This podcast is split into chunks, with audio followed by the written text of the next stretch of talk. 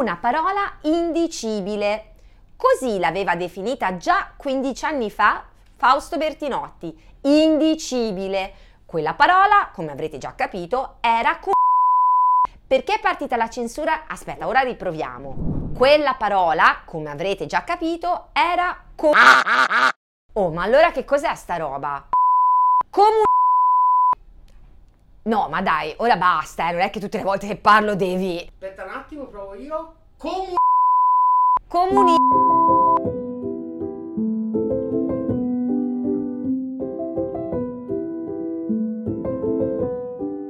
Comunismo. Se c'è un termine che la grande controrivoluzione neoliberista è riuscita a seppellire in soffitta senza possibilità di appello, è proprio questo. Non dovrebbe sorprendere. Il fondamento ideologico della controrivoluzione neoliberista, infatti, è perfettamente riassunto nell'acronimo TINA, There is no alternative. Il sistema economico in cui siamo immersi, i rapporti sociali su quali si fonda, le istituzioni politiche e tecnocratiche che lo sorreggono e l'apparato ideologico che lo nutre sono l'unico mondo possibile, l'approdo inevitabile della stessa natura umana.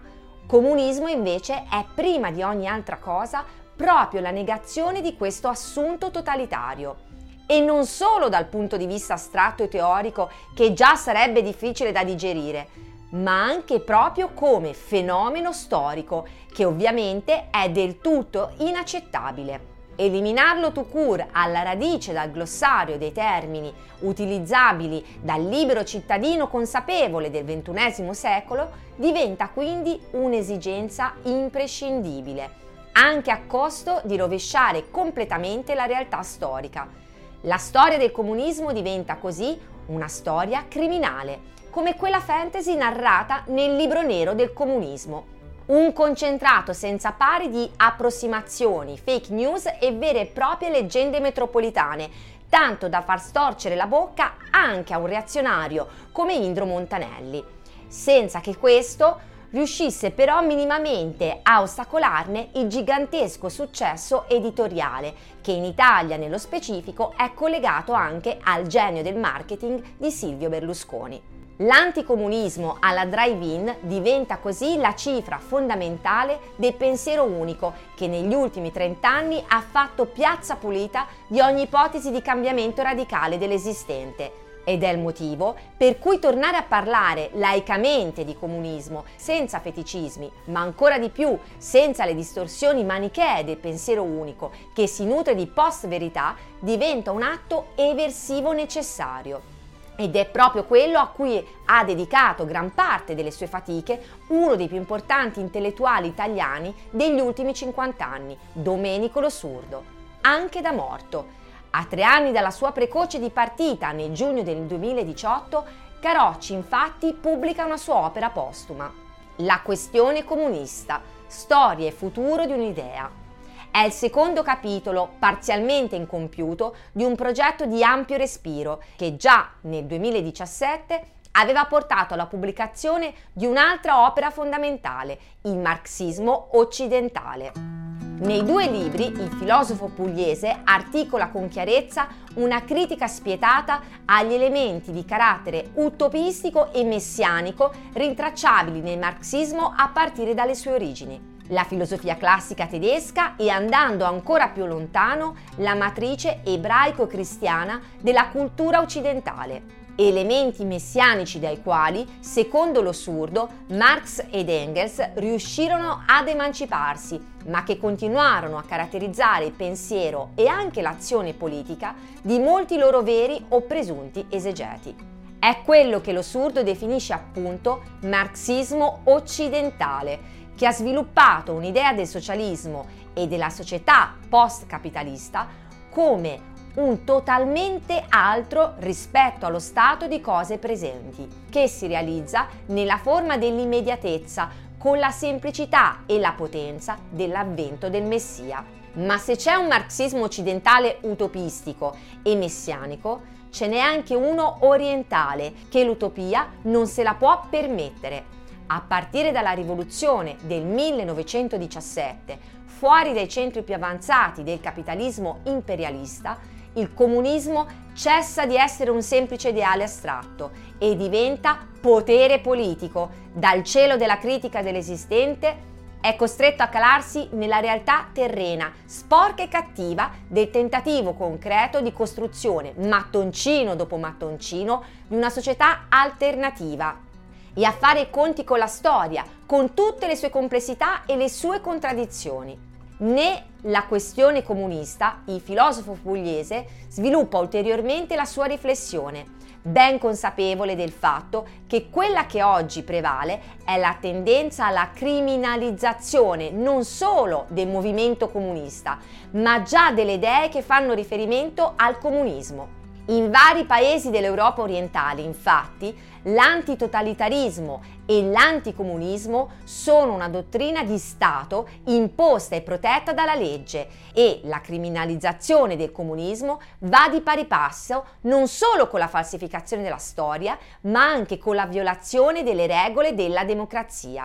E la gravissima risoluzione votata dal Parlamento europeo nel 2019 che equipara comunismo e nazismo in un'operazione spregiudicata di revisionismo storico va esattamente nella stessa direzione. Il primo obiettivo polemico del libro è dunque proprio la rappresentazione del comunismo come utopia capovolta, fratello gemello del nazismo nella comune essenza totalitaria. Una ricostruzione spiega l'assurdo che omette un dato fondamentale. L'atto di nascita del secolo breve sta nella Prima Guerra Mondiale, nel massacro che porta alle estreme conseguenze la conflittualità tra paesi imperialisti. Ed è durante la guerra che emerge la realtà dello Stato totale o totalitario, assieme alla militarizzazione delle società e all'abitudine alla violenza.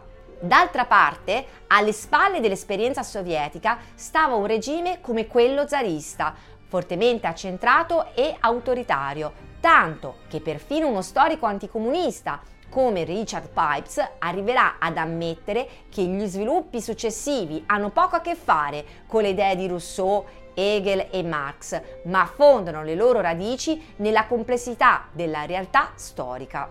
Ma lo surdo va oltre.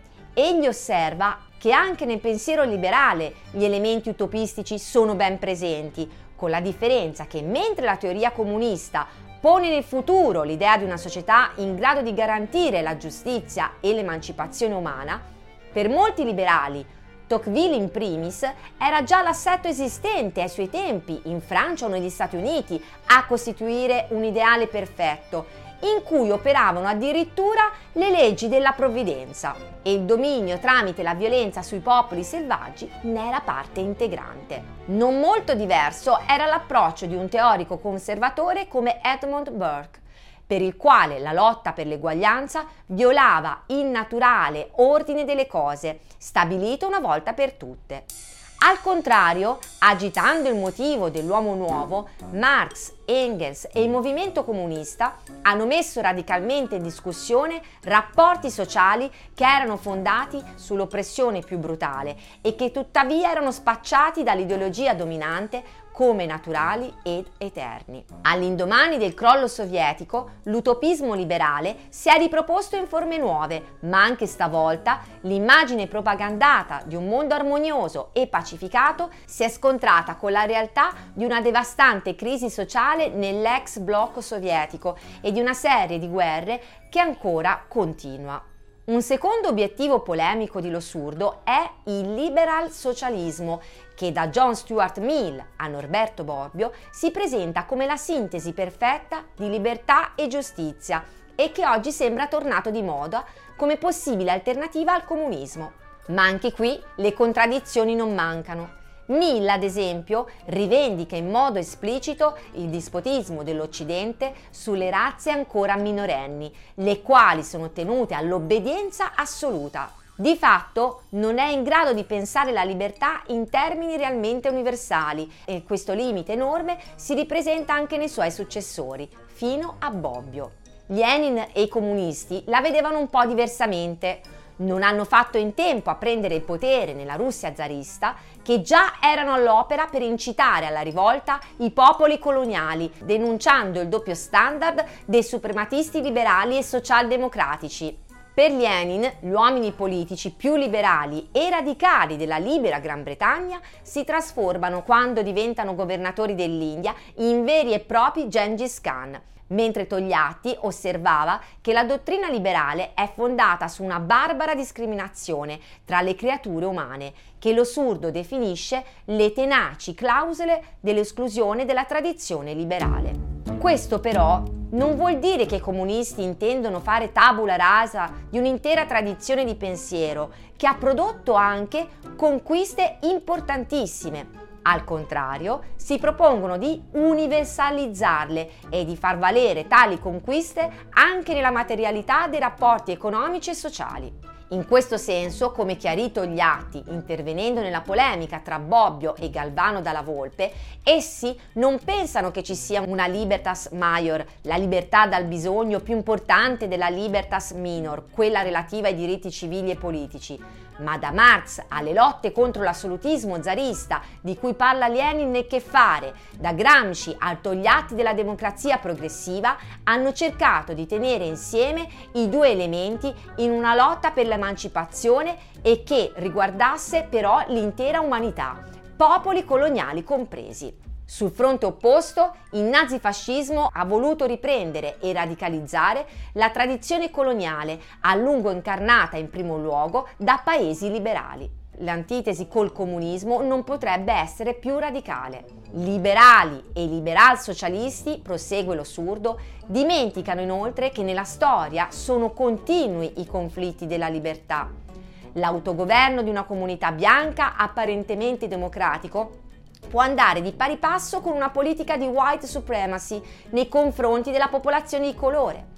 Mentre al contrario, ad esempio, il pugno di ferro dell'Unione vincitrice della guerra civile americana sugli stati schiavisti del Sud servì a liberare migliaia di schiavi. Le cose dunque sono sempre più complicate di quello che la logica binaria tipica del pensiero liberale lasci supporre.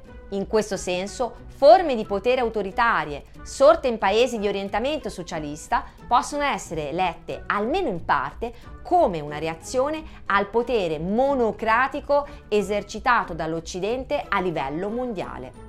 Gli ultimi obiettivi polemici del libro sono il populismo e il messianesimo rivoluzionario, che lo surdo vede strettamente intrecciati e presenti anche sotto nuove vesti, tra cui quella della decrescita.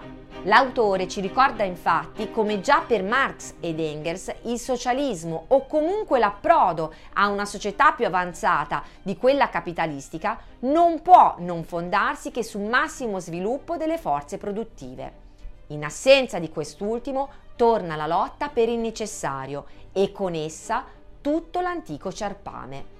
È questa la consapevolezza che in Cina ha guidato la linea intrapresa da Deng Xiaoping alla fine degli anni 70. Risultato? La fuoriuscita dalla miseria di centinaia di milioni di persone. La più grande vittoria contro la miseria della storia dell'umanità. Ciò nonostante, la Cina continua a essere oggetto di letture liquidazioniste, non solo da parte dei suoi avversari storici, ma anche da settori di quella sinistra radicale che ne contestano l'uso di strumenti di mercato e l'ideologia sviluppista. D'altra parte, per far storcere la bocca agli utopisti del marxismo occidentale, basta anche molto meno. Da Zizek a Negri, l'idea predominante è che per inquinare la purezza dei movimenti di liberazione sia sufficiente in generale porsi il problema del potere. Le rivoluzioni, così osserva l'assurdo, sono buone solo se e finché vengono sconfitte.